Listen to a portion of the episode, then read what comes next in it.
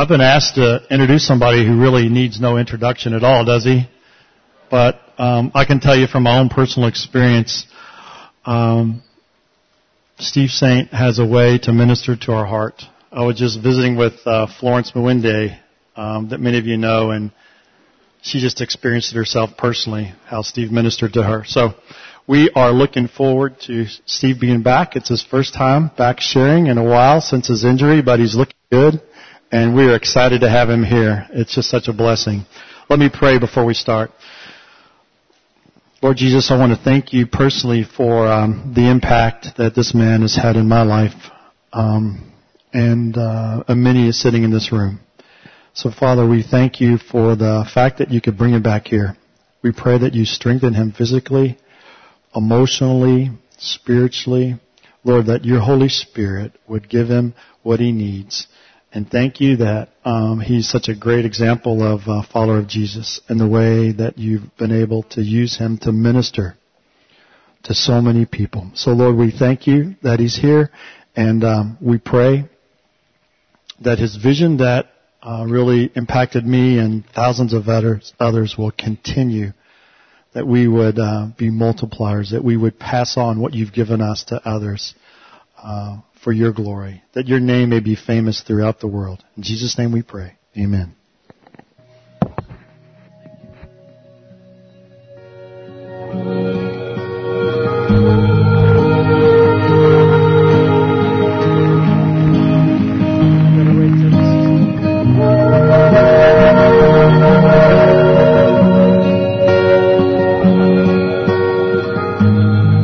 Accident was a week ago at I-TEC we'd like to experiment with different things. That's why we've been able to invent the things we have. This experiment actually worked better than I expected.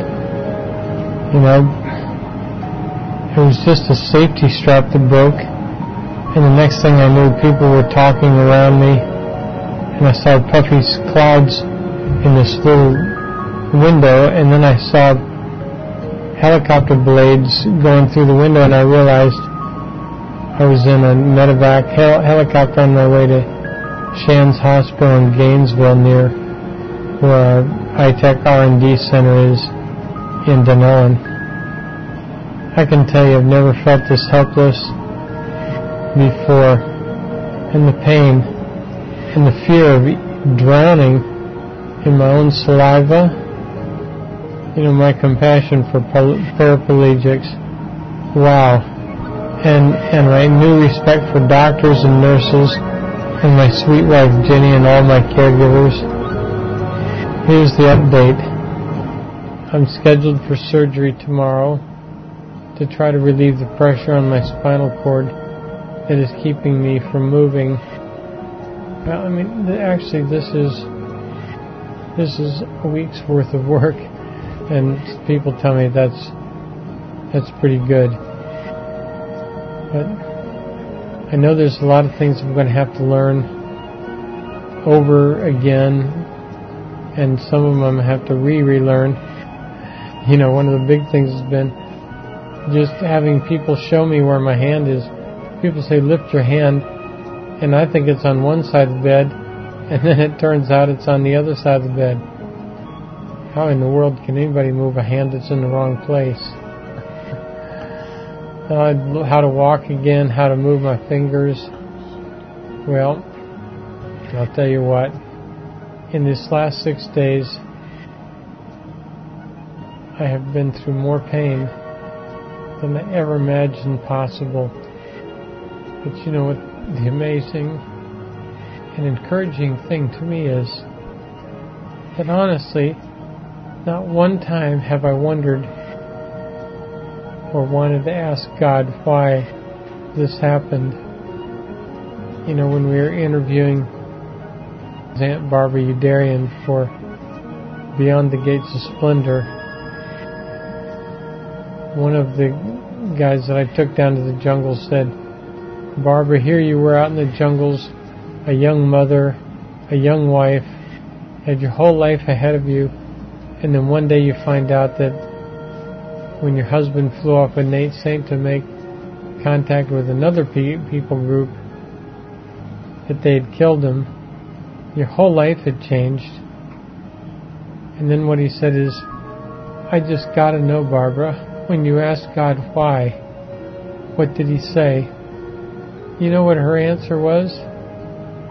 Her answer was, well, I guess it just never occurred to me to ask him why. And I just thought, how in the world do you get to that kind of point in life where you don't even ask God why when your whole life turns upside down? And now look, it's happened to me.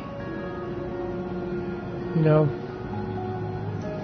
I know that God has compassion on His people, whether they know they're His or not, and He wants to have relationship with them. And I think that if we're going to tell the world about Jesus, that we're going to have to do it in new and creative ways. That's what I've gotten to do over the last years. But let me invite you. If God is prompting you to get out there and get involved in the fray, then please do it. And if you've been looking for a place to find a home in ministry, let me suggest Team I-TEC. If you feel like you're all thumbs, come on, join the crowd. I'm there too. If God's asking you to do something, help get out a newsletter, or give so other people can go. I'm inviting you to be a part of I-TEC if you don't already have a ministry. Let's give Him everything.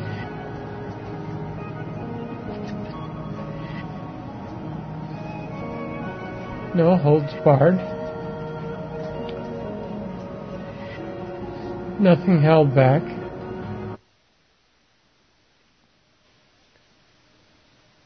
I'm surprised to see all of you here this this afternoon, but I'm mostly surprised to be here with you. I don't,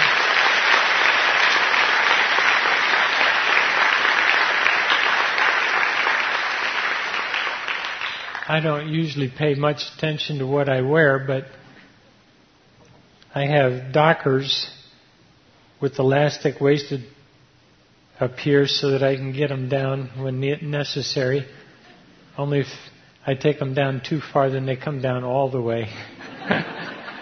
I had three pastors were visiting us at the house, and I was in my study showing them, you know, the prop from my dad's plane and some things I brought back from the jungles. And when I turned to take them back to the family room, it was winter. Now we don't have much winter in Florida, but it felt like somebody opened the window because I felt this draft, and I looked back to see what they had done, and they were both looking at me down here. So I looked down, and my pants were down around my feet. now, when you've been in rehab hospital, that's no big deal, except that you can only take very small steps. but I take small steps most of the time anyway. You know, there there are little offsets when you become different. now, I was a little bit different anyway, but when I got home from rehab, my hands wouldn't open. So I thought, there's got to be a way to get that hand to open. So I thought, I know what to do. I'll take two pieces of wood and I'll hinge them together a little bit apart, just about the width of my fingers. And I put some padding on it that I can heat, you know, like rice in the sock, and we'll put it in the microwave, and then we'll put it in there, and I'll smash it, smash my hand down, and then when it comes out, you know, it'll be straight for a little bit. So I talked Jenny into taking me to Lowe's. I was in my wheelchair, but I could pull myself with my heels. But we had to go to the far end of the Lowe's store, and by that time I couldn't pull anymore, so I started pushing myself. And Jenny would say, "Watch out, there's some people," and I'd slow down because I can go really fast backwards. And then, and then my feet gave out there after we got the thing. So Jenny was carrying this one by six, about 12 feet long, and she had some of those insulating, you know, insulation that goes around tubes. I Sherry and Jim. And, uh, and she had that over and then she had some screws and things. And then I couldn't push anymore, so she had my wheelchair by the one handle and was pulling me and I was trying to steer with my foot. and I saw this lady with this little boy in the, in the cart and he looked at me like this and she said, come here, Johnny. And she took the cart away because you don't want to be too near people that are strange. but then there was one lady and she had on this long flowing skirt, you know, kind of, well, I, kind of thin. You know, you can see through one layer, but it's about four layers. So I, I wasn't looking, but Jenny, Jenny took me right by her, and I, I mean, I almost hit her, and so I looked up to say, "I'm sorry, ma'am." I said, "I'm sorry, ma'am." I have never seen a face that ugly in my life. No kidding. Big wart right here. Ugly, ugly face. And as I said, I'm sorry, ma'am, her face burst into flames. I kid you not. And it scared me. It was just before Halloween, and she was a witch that was motion sensitive.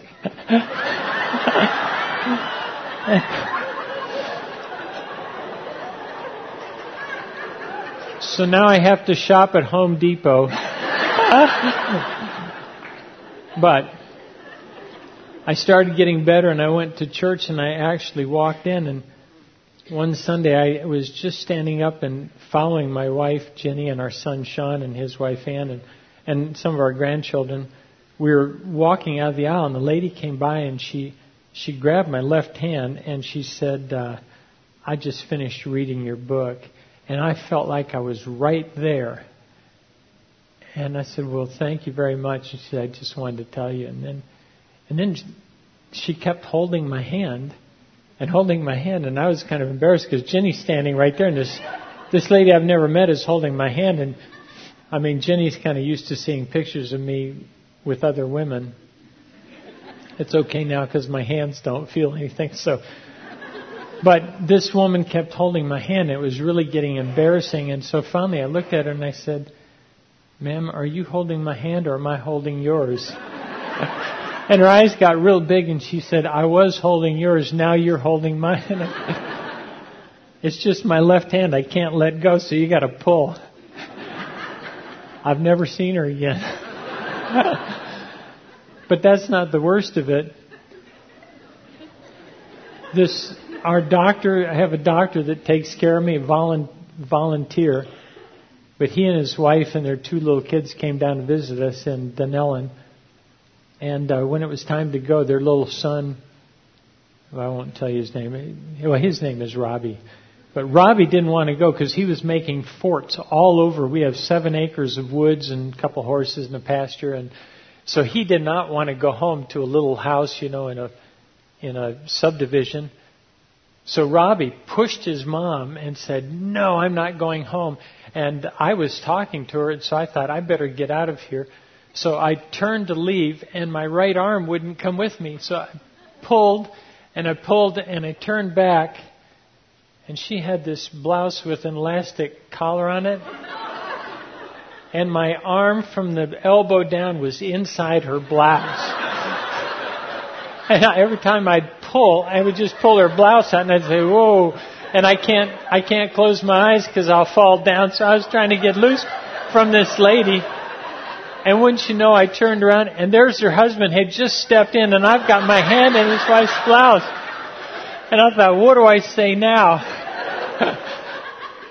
and finally I thought, my hand is turned out. And I can't feel, so it's not sin. and then she lowered down a little bit and I got it out, so not many women come to our house to visit anymore. But you know what? It's not all fun.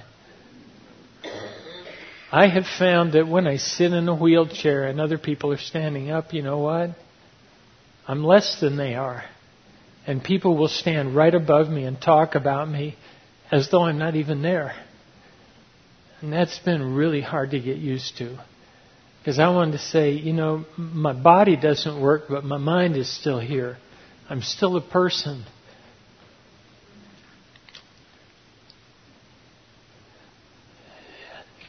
And then I realized that there's hundreds of millions of people in the world that are overlooked because they don't look like us and they don't dress like us.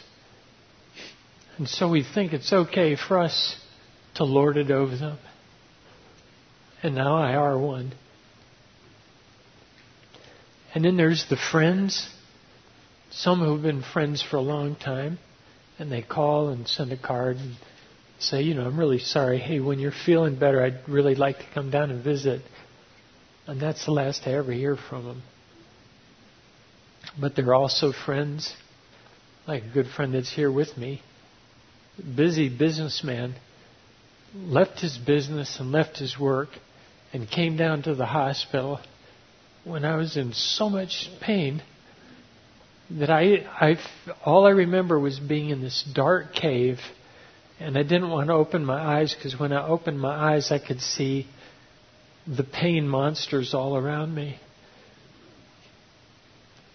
And I would just call out and I'd say, Jenny, are you there? And she'd say, Stevie boy, I'm right here. And then I knew somebody's out there. And then Dave was there for three days because Jenny was just worn out. It's it's hard to have a baby this big, and I couldn't do anything for myself. And you know the pain I don't mind pain so much. I go to the dentist and I never take Novocaine, no matter what they're doing. I can I can take that, but this kind of pain I had never felt before. I had no idea pain could be this this bad. And then I started thinking about all the people all over the world who have no access. They don't have Tylenol or ibuprofen. They don't have anything. And they don't have people who know how to take care of them. And here I had people all around me and, and giving me medicine whenever I needed it, and surgeons to take out the back of my backbone, which I think I appreciate, but now there's nothing to hold my shoulders up. And so I've just had months and months of excruciating pain. And I've been telling lots and lots of people that you have two choices in, in life. Either we let God write our story, or we try to write it. But in North America, our standard operating procedure is we ask God to write our story, but but then we we write it, and we really make Him our editor. And when we write it and it gets so messy and it, we get so tired and desperate, then we call him in to come and straighten it out. But you know, I've been reading this book. I highly recommend it to you. It's, it's about missions and how to be a, a Christ follower. It's written by a whole bunch of people over a long period of time. They compiled the whole thing into, into one. I've got it in my iPhone now, even in Wouted it on the language of the people who speared my dad to death. And uh, I've never seen any place in there where it says that God wants to be our editor. He wants to be the author of our faith. And I have told people, you know, when we let God write our, our story, He doesn't promise that all the chapters will be easy. The only thing he promises that in the last chapter, if not before, he promises that he will make sense of all the other chapters. And uh, about the first week that I was in a rehab hospital, and really I couldn't find my, my my arms. One day I woke up and I tried to pick up my arm and put it on my belly. That's all I could do. And I I tried to lift it and nothing happened. And I tried to lift it, and nothing happened. I thought, oh Lord, I've lost the use of my hand. And then something started hitting me in the side of the head. And I called the nurse in and said, something's hitting me in the side of the head. And she said, yeah, and she pulled it down. it was me. Well, I want you to know that this last year and a half has been a chapter that I never anticipated have, having. But every time that I've been flying an experimental aircraft or doing something that was pretty out of the ordinary, I had a T-shirt that said "at any cost" on it.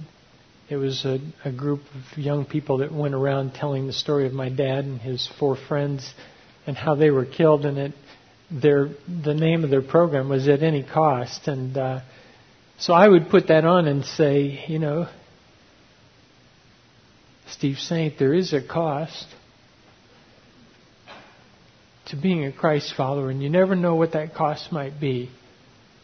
And I remember that morning when I was injured, I thought, nah, all I'm going to be doing is testing a wing mounted to the to the top of a car because we didn't have a wind tunnel that would go that fast, and we had a cheap old car that somebody had left at I-TEC. So I mounted the wing, and I had two straps like seat belts to hold this wing down. I needed to have it moved because I wanted to see how much lift it would generate. And I was in the back of the this car, and it was a hatchback, and so I took the hatch off, and I was in the back. And we had a brand new intern at I-TEC. He'd only been there. That was his first morning. He'd only been on the job for an hour, so I figured he couldn't be very busy. So I said, "Hey, would you drive the car for me?" And it was time for our weekly update meeting, and I said, "Ron, just give me two minutes. I'll be right back." And you know, I was confident that I'd be right back. I'm back now every once in a while, a year and a half later, but I had that shirt on. I decided, you know, who knows when it'll happen.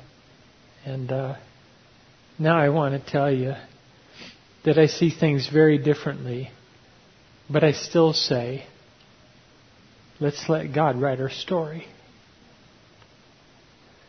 And if hard chapters come, let's just trust that He will write it into His epic story one way or another. Okay? I'm going to. Would you help me up there? I'm going to go up here where I can.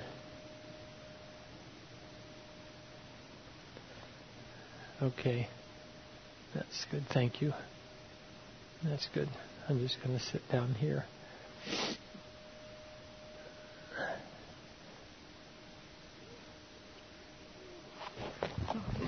Uh, uh,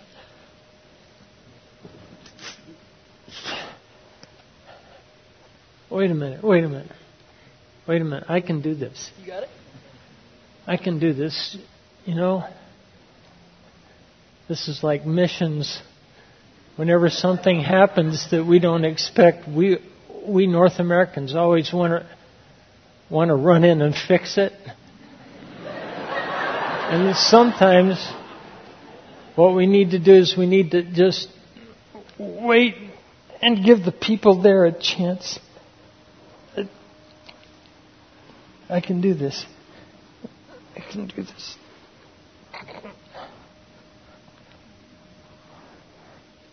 No, I can I can do this. I just need a chance.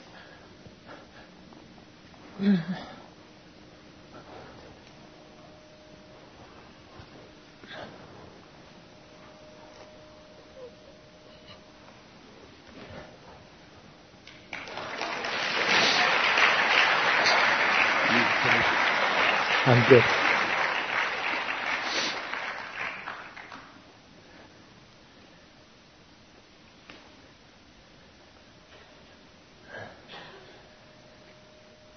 I didn't know if that was going to work or not. But,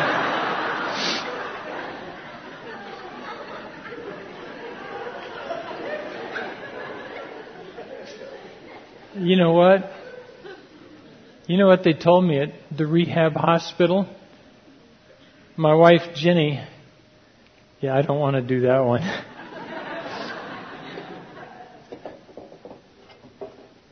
My wife, Jenny, and son Jamie's. Uh, wait a minute. Yeah, my wife Jenny and Jamie, my son Jamie's wife, made a huge picture of Jenny and me sitting by we got a big oak tree out in the back, and uh, we call it our family tree because we get all of our grandkids every year, and we go and we they climb up in the branches of the tree, and Jenny and I sit down below. And when I was at the hospital, I just I just missed my grandchildren, 17 now, so badly. And so they made this picture and blew it way up and put it on the wall of my room. And every day, I didn't wear my glasses for three months because it didn't matter what I saw. All I had to do is is wake up about 13 times every night in excruciating pain and try to get somebody to move my head a little bit so I could breathe a little bit better. And uh, then in the morning when the light started coming in, I would look at that picture and, and that's what I'd say. I'm going to live for those kids. Because if I can't do anything else, at least I can love the next generation that's coming. And then one day, and Dave, I don't know where Dave, Dave, where are you? Dave over there was with me, and uh, one of the one of the therapists came into my room and said, uh, "Is this all your family?" And I said, "Well, this is all except for our three sons and their wives. Uh, there's 25 of us, I guess now." And they said, uh, "You know, that's going to be a problem." And I thought, what are you kidding me? I've got 17 lovely grandchildren and three sons that have good relationship with. That's almost a miracle. And, and three daughter-in-laws who are loving and kind to Jenny and to me. I said, tell me how that can be a problem. They said, we are here. Our job is to rehabilitate you. Our job is to teach you how to do things in this new body. And they said, what's going to happen, and that we see it happen over and over and over, is that when we have patients who have a big and loving family, what happens is we work and work and work to get them ready to do a lot of things that they don't know how to do now in this new unimproved body. And they said, and then we send them home, and the people that don't have anybody at home, or maybe have a little bit of help, they progress. But those that have loving, big family around them, that family does so much for them that they digress. And I thought that's exactly what happens in missions. We go and thinking it's loving, we do for people what they can do for themselves. And in the process of trying to be Christ like to them, what we do is we ruin the chances for them to do what God has called them to do. That is not loving. That is not kind. And that is not the way that God, through Christ, asked us to give His message to the whole world. And I'd like to ask you all to stop doing it. Because the end result is that we are undermining the very thing that we're trying to, to do. I got a little quiz for you. This is a real quiz. And uh, you can volunteer I'll call on you. I'll volunteer you.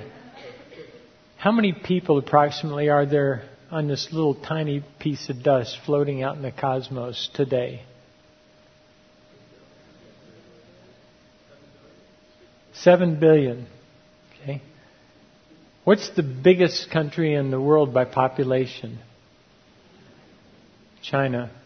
In a few years, what will be the biggest country? India. Okay. How easy is it for Christian missionaries to go to China? It's a closed country. How easy, easy is it for expatriate um, Christian missionaries to go to India?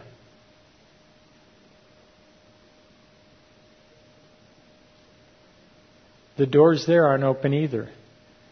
What's the third largest country in the world?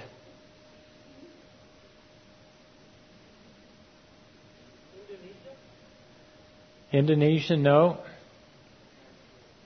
United States. But we, we are the United States, right? Um, doors are open here, which is probably the reason that the country in the world that now has more mission, more foreign missionaries coming to share the gospel in any country in the world is the United States. Check the internet. The last time I looked, it said that there are 32,400 foreign missionaries. I know most of you are wondering, what in the world is he talking about? Missionaries don't come to the United States. Missionaries go from the United States. Or, oh, these are missionaries, people from other countries that are coming to learn from us how to do missions? No. 32,400, I don't know how they count to the one, but there are over 32,000 Christian missionaries from other countries in the United States who have come here sent by their churches to evangelize North America, the United States. That is the largest number of missionaries that are going to any country in the world. To the United States. What's the fourth largest country in the world? Indonesia. How easy is it for Christian missionaries to go to Indonesia? Guys, if you take Indonesia with about, what is it, 240 million people, and India with 2 billion, uh, excuse me, 1 billion, 1 billion plus a little bit of people. I mean, what's a few million here or there?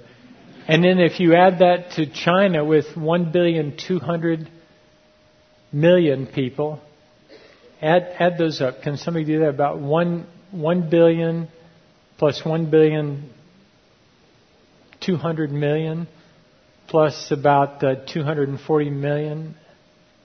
What do we get?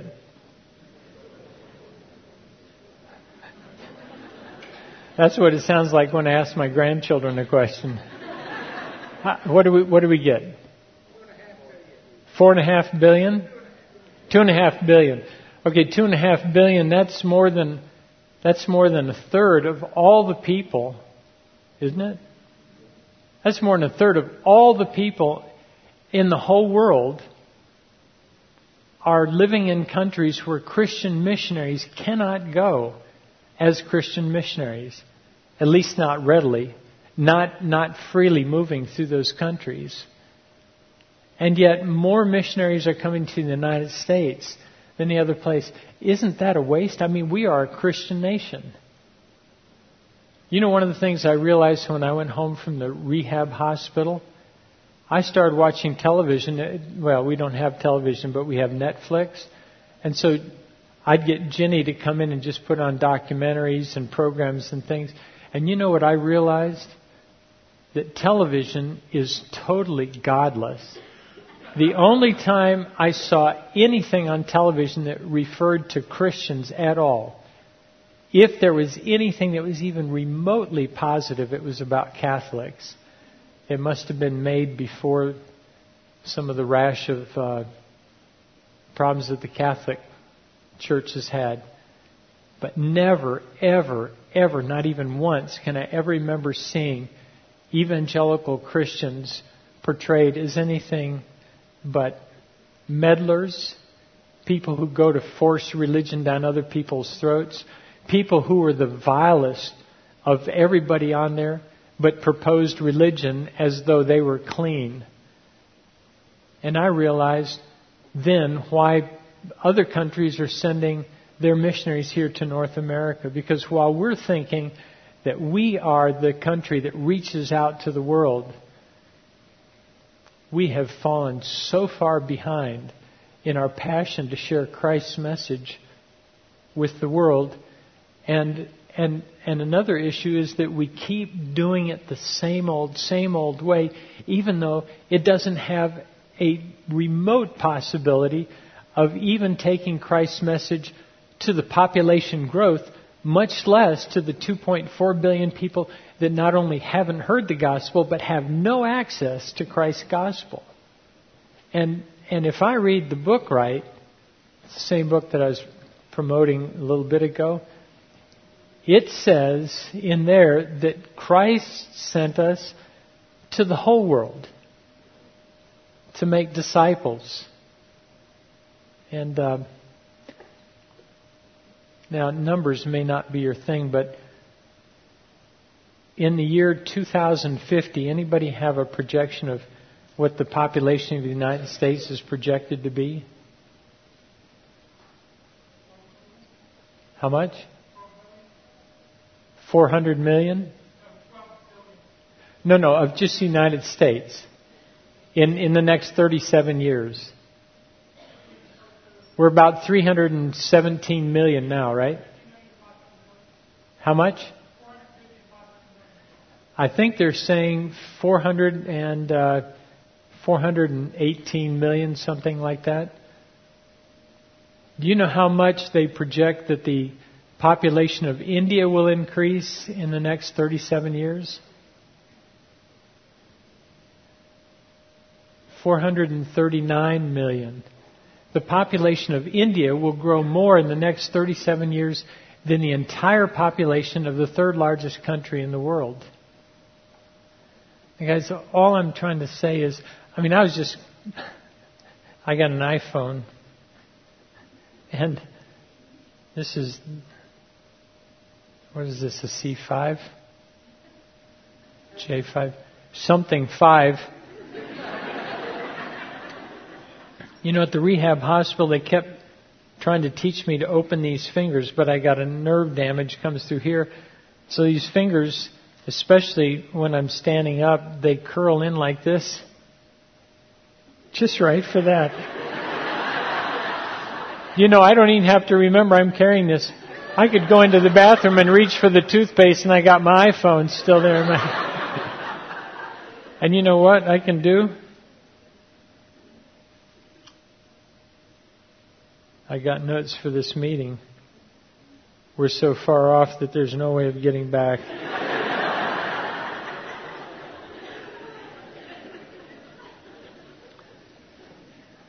Do you know what technology does?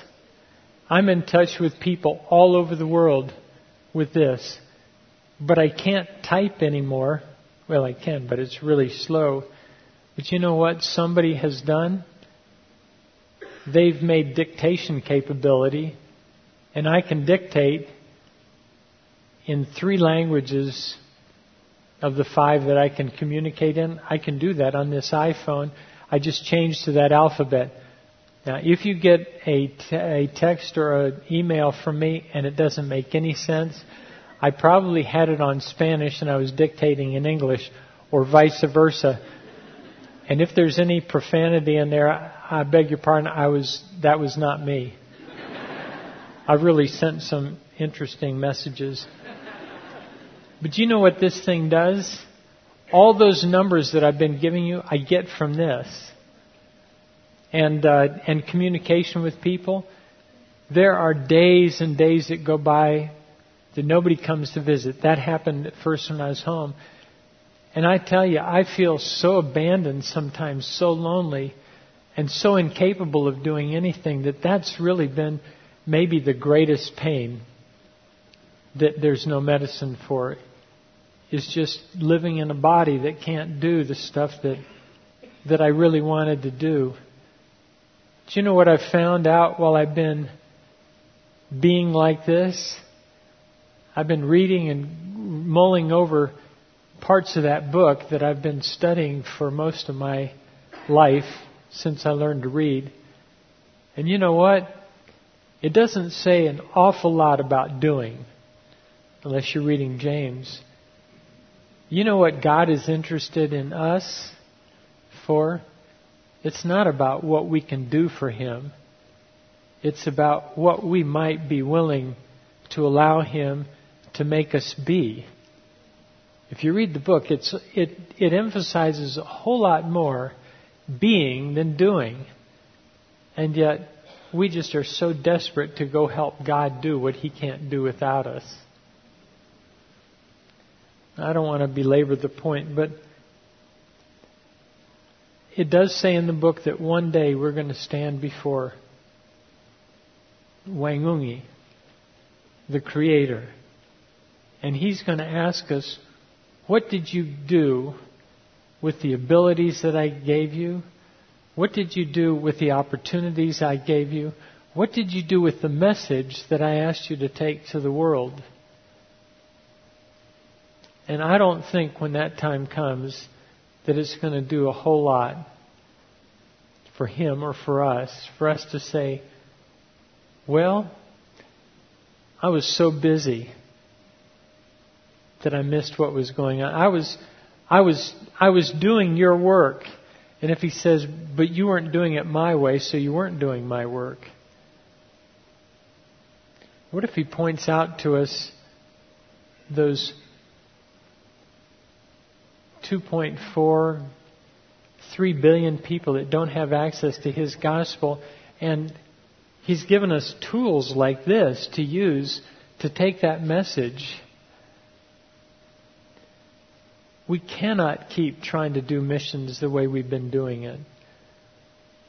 The people, our brothers and sisters overseas, are sending their missionaries to the United States because most of those people come from countries that the European Christians took the gospel to.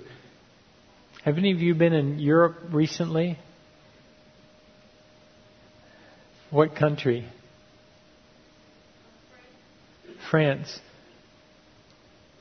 How many in Germany? How, how many?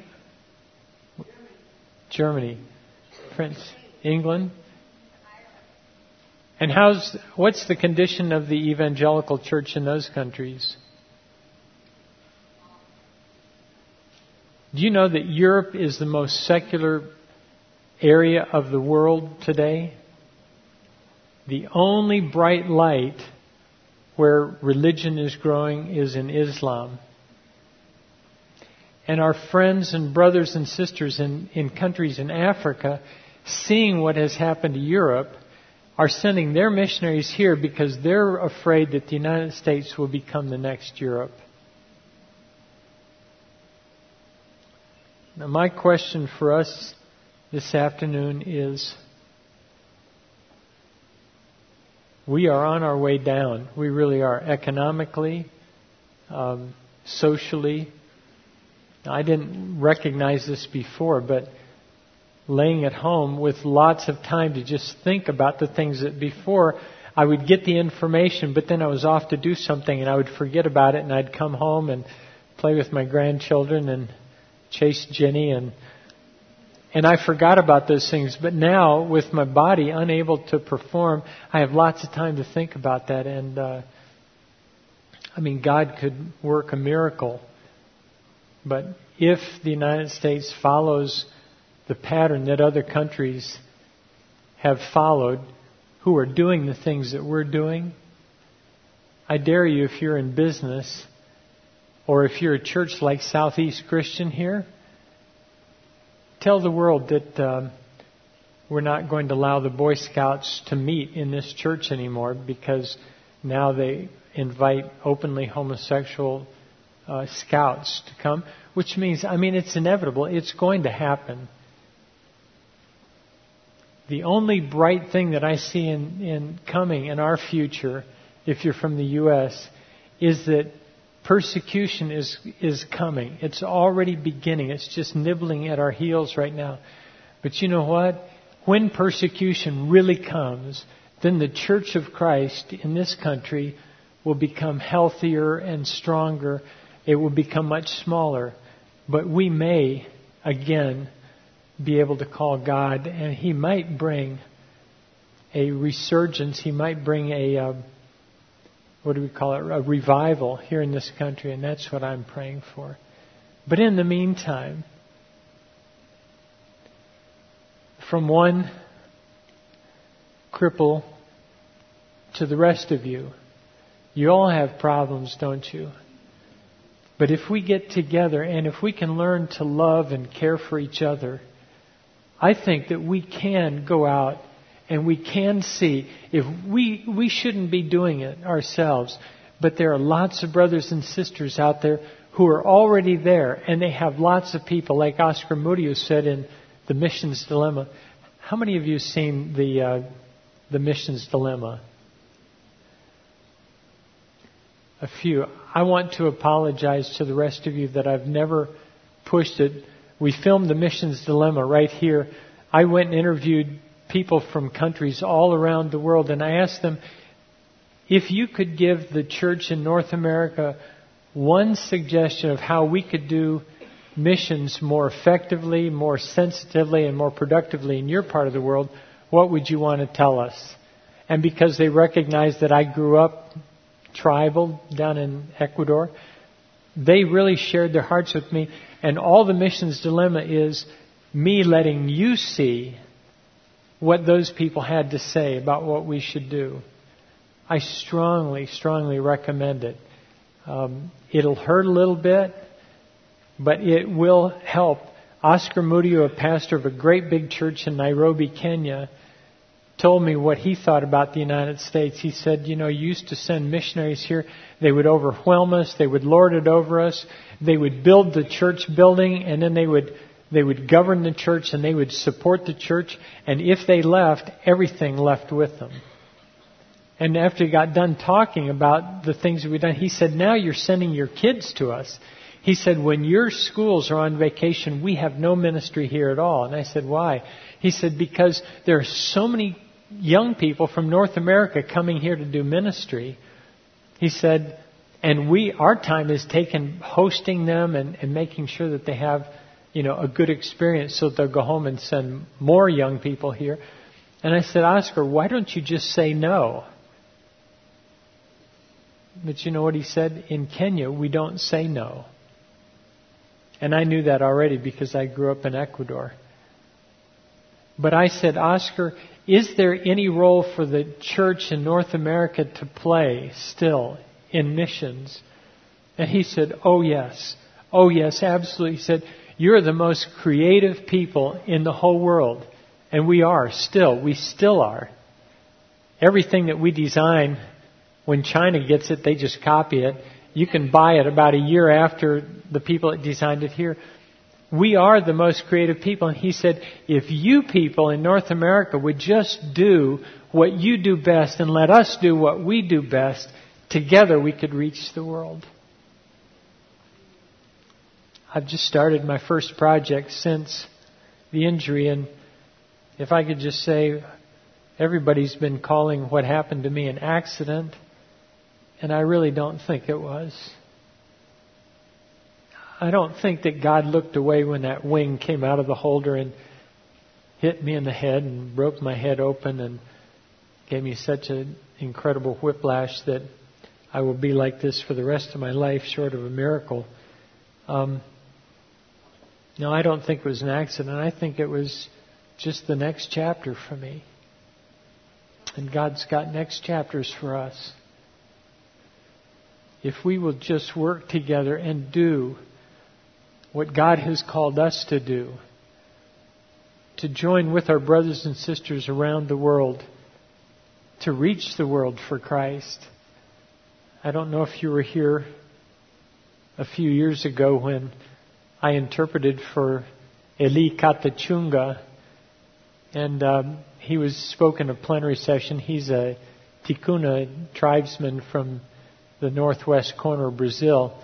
And he said, after he talked about all the things that we were capable of doing, like he said, uh, you people have airplanes, you have radios, um, you have radio stations. Um, he said you have outboard motors for your canoes and things. He said you're very, very strong, and held up his arm and flexed his muscle. And he said, but my people can go through the jungles for weeks and not take anything with them. And he said, We're very strong. But he said, The question isn't how strong are you, how strong are we? He put his fingers together, which I've just learned to do again. And he held his hands up and he said, The question we need to be asking ourselves is, How strong are we together? And I think that's what God would be wanting me to say to you this afternoon. He says, My strength is made perfect in. Most of you never have a chance to realize how weak you can really be. I can go to the bathroom by myself if it's if it's um, oh, we're medical if it's just this, but if it's this, when I lose my balance and my hand goes, then it's really hard to get it clean because this hand doesn't work very good to get the soap and clean it off. Do you know how weak you feel to have to call somebody in to wipe you at my age? But it has taught me that God's strength really is made perfect in weakness. And I wouldn't recommend this to any of you who don't have it. But there are some things that I've been realizing that you probably won't ever have a chance to realize. And so I beg you, let's, let's go like this around the world. They still need us, but we need them because this message is for everybody. It's the message of freedom. And if we go the wrong way, our helping hurts. And we don't want to do that. Because when we stand before the Christ who not only suffered, but he was embarrassed for us and then died for us, we need to be able to give a good account. My son Jamie is going to speak in the next workshop right here. You know what? We've been called to go make disciples.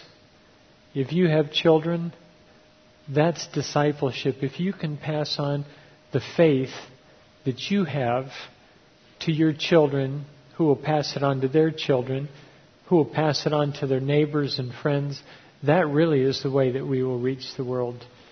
I'd, I'd really like to stay and uh, listen to my son. I've only ever heard him speak one time because when he's going one place, I was staying in bed at another place. I also would like to invite you to go by our booth, the I-TEC booth. We're just a, a small organization, but we are growing. And my project, my next project is to build a man portable clinic where we can do surgery like C sections.